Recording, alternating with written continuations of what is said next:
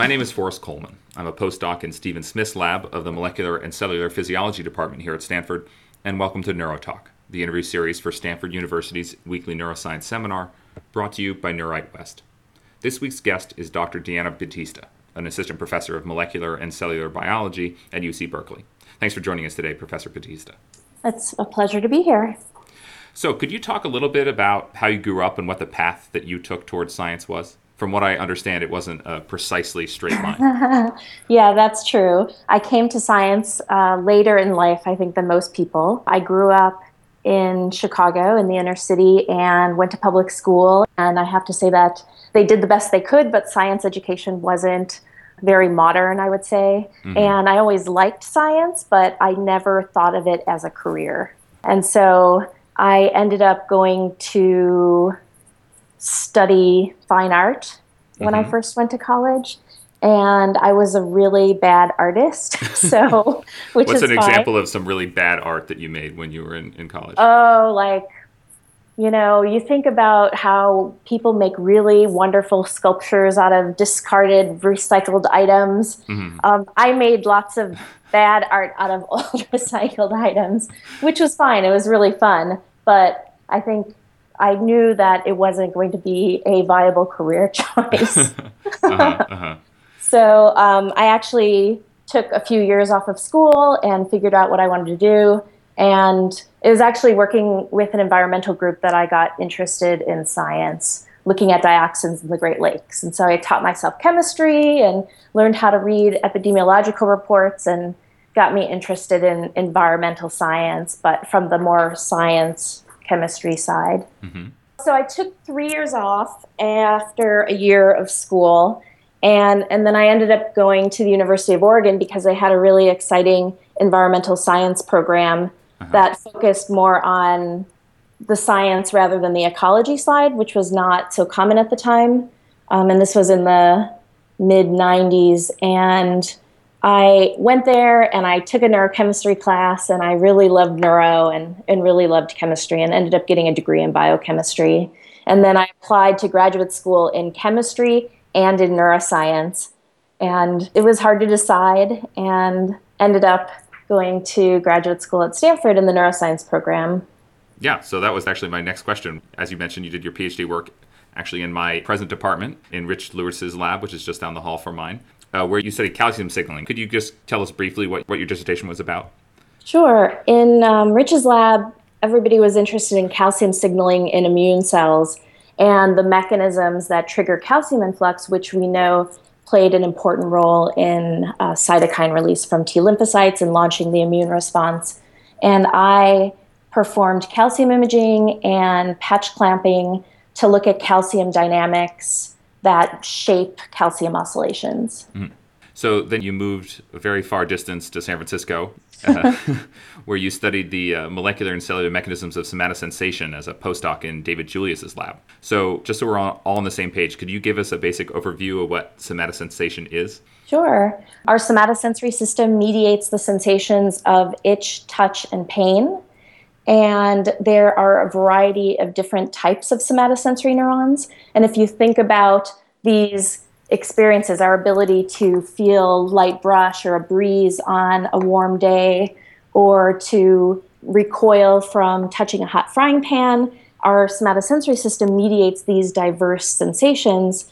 And as you might expect, there are many different types of somatosensory neurons that are fine tuned to detect these different environmental stimuli. So while you were in Julius's lab, you published a paper where you showed that a particular ion channel called TRPA1 is an important component in processing of environmental irritants and in the subjective experience of pain. Could you provide us with a bit of a historical perspective on what people thought about the neural basis of this kind of sensation was? Like, for instance, was it obvious to people that there was a specific ion channel that mediated pain? So, this was a big debate in the field whether or not there are specific neurons that are fine tuned to noxious stimuli, or whether there are a broad class of neurons that when you activate them a little bit, you get an innocuous sensation. And if you activate them a lot, then you get a painful sensation. Opposed to this labeled line theory where there's specific nociceptors and specific light touch receptors. So, what was the status of the debate um, when you started as a postdoc? When I started as a postdoc, two ion channels had been identified that mediate thermosensation the capsaicin receptor TRPV1, which we knew was required for noxious heat detection, and the menthol receptor TRPM8, which is an ion channel that is opened in response to menthol or cold. Mm-hmm. For TRPV1, the knockout mouse had been developed by Michael Caterina and colleagues, and that mouse showed clear deficits in normal heat sensation as well as um, hypersensitivity to thermal stimuli after injury. And TRPM8 at the time was a proposed cold sensor. Mm-hmm. The knockout had not been made. And so when I was a postdoc, I was interested in a couple of different things. When I joined the lab, I wanted to learn mouse genetics and mouse behavior. And so I worked to develop and characterize a TRPM8 knockout mouse, mm-hmm. which is very insensitive to cold stimuli. And the mice also, after injury, don't develop cold allodynia, which is noxious sensation from cool breeze or temperatures. You phrase the debate as labeled lines versus a sort of gradient of response of the same neurons. Did this molecular composition kind of settle the debate for people, or was there more evidence that was needed? I think that there are multiple camps in the field right now, uh-huh. even today, and especially if you go beyond just temperature sensation and start to look at other sensory modalities, light touch, uh, vibration sensation, and itch. Mm-hmm.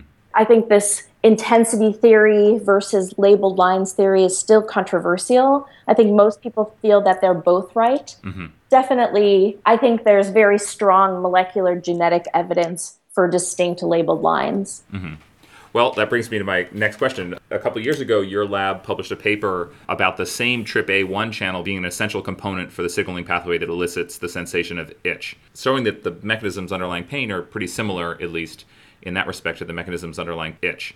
So, this, of course, begs the question how does the brain know that activation of this TRPA channel over here in this neuron is painful, but this one over here is itchy? So, TRPA1 is an ion channel that doesn't seem to be active under normal conditions which is really great, especially when you're thinking about targets to treat itch or pain. Mm-hmm. What activates TRPA1, at least what we know so far, is that it's really acting as a receptor operated channel and gets activated downstream of different G protein coupled receptors and cytokine receptors.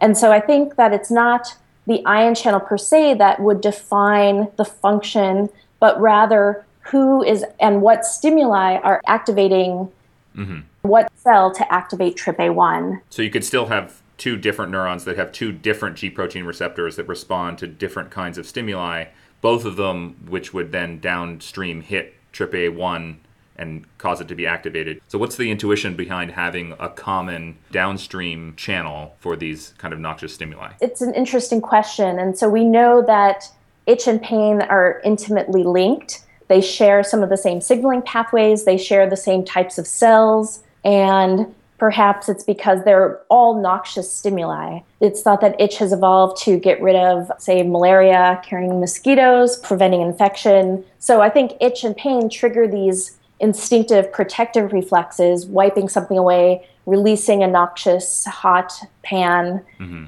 And I think that there's also a lot of interaction between the circuits because we know that if you scratch your arm really hard, it hurts. But if you itch and you scratch your arm, it feels good. Right, yeah. There's this intimate interaction, and I think they're both serving protective purposes, at least under acute conditions. When it comes to chronic, then it really is not a productive reflex to scratch, and that's a big clinical problem right now.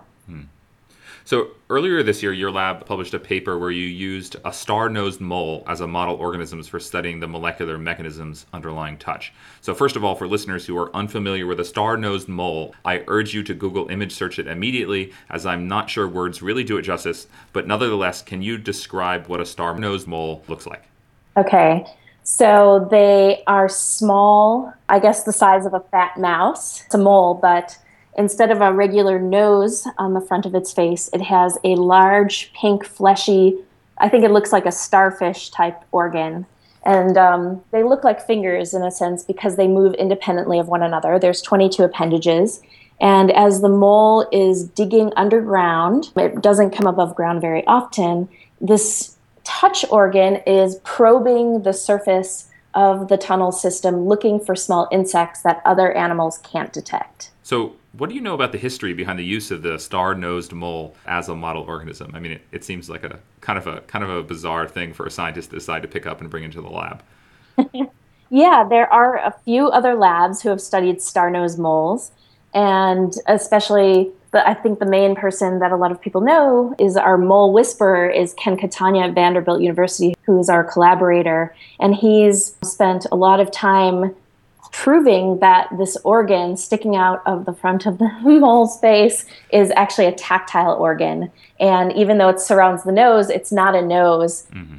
Neurons that project to the structure are not going to the olfactory centers in the brain, but rather they all project to the trigeminal ganglia and he's done really beautiful work over the last 15 years to really show this. There were some other crazy ideas that it was an electric organ. so, yeah. So, in this paper, you showed that the star organ is innervated primarily by light touch sensitive neurons and relatively few nociceptors. And in this way, it's pretty different from the mammalian somatosensory ganglia. Could you explain in a little more detail what some of the differences are between these two types of sensory modalities and why the star-nosed mole may have evolved to be different in this way? Yeah, if you look at the somatosensory system of most animals, whether you're looking at the trigeminal ganglia, whose neurons innervate the head, or the dorsal ganglia that innervate the rest of the body, there's a mixture of neurons that mediate light touch sensations and neurons that mediate painful sensations. And if you look at the ganglia itself, it's about 60 pain, 40 touch, just counting neurons. And that's true in the mole body. But when you look at the tactile organ and the trigeminal ganglia that innervates it, we see that there's a very different distribution where you see many, many more neurons that mediate light tactile sensations and very few nociceptors. And when we look at the star organ itself and analyze the types of fibers that innervate it, we see very few nociceptors. This got us really excited because a lot of labs are trying to identify the molecular mechanisms that mediate light touch versus pain and trying to identify molecular markers to sort these different classes of neurons. And we thought, why should we do that? Nature's done it for us. We could just look at the star-nosed mole trigeminal ganglia to see what molecules are enriched there and compare it to the dorsal root ganglia that innervate the body. And that that would give us a nice opportunity to classify molecules that we assume in the trigeminal ganglia mediate touch and mm-hmm. dorsal ganglia mediate pain. So that sounds like a sort of a happy accident, but what was your motivation for starting to have your lab explore this peculiar organism?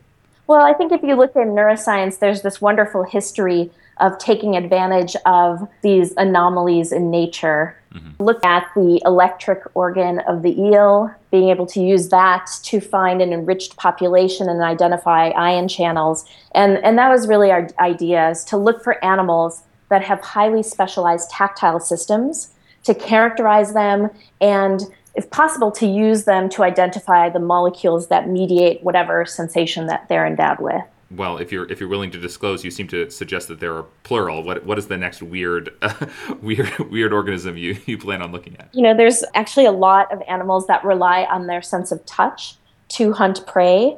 Tactile appendages are found in tentacled snakes. They have these two tentacles that are innervated by the trigeminal system that they use to hunt small fish.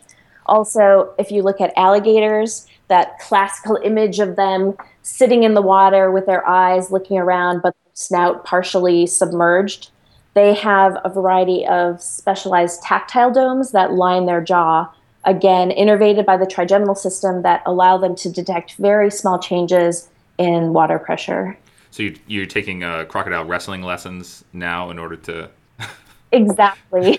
yeah, yeah. Yeah, so when I was in, in the dark room doing imaging and patch clamping, I never thought I would do any field work whatsoever. so, could finally, could you just give us a brief teaser for what you plan on talking to us about at Stanford? Of course, everybody wants to see the movies of the mole.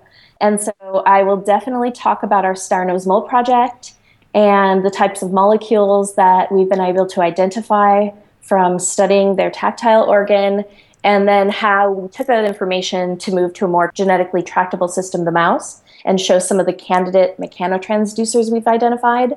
And I'll also talk about some of our recent work on itch sensation.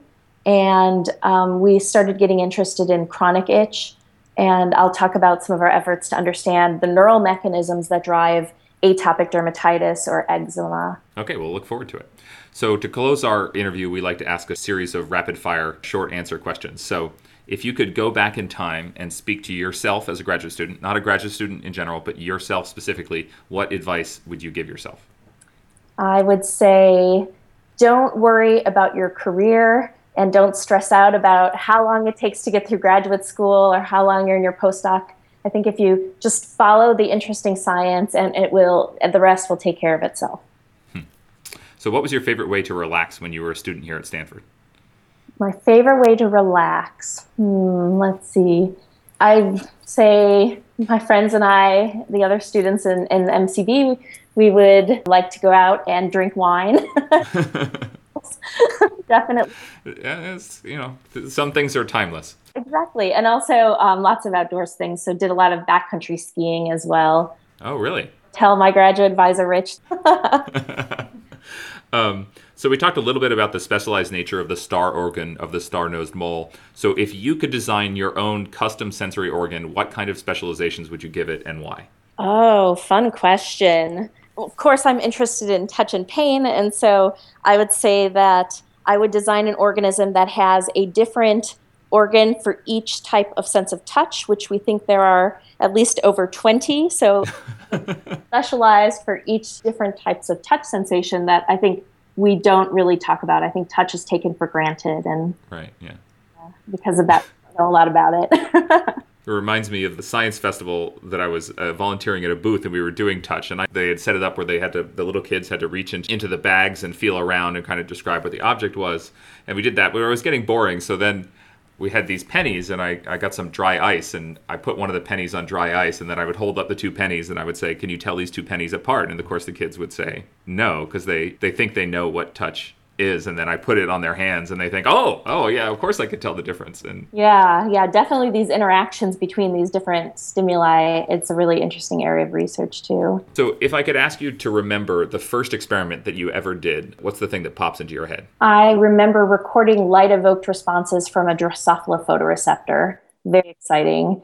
And it's that thrill of electrophysiology where you get an instant answer that always kept me going back to patch clamping. Yeah. Well, thanks for speaking with us today, Dr. Bautista. Great. Thank you. And uh, thank you all for listening. We hope you'll join us next week. Neurotalk is a production of NeuWrite West. This episode was produced by Erica Signor and myself. For more information about Neurotalk and NeuWrite West, please visit our website at www.neuroblog.stanford.edu.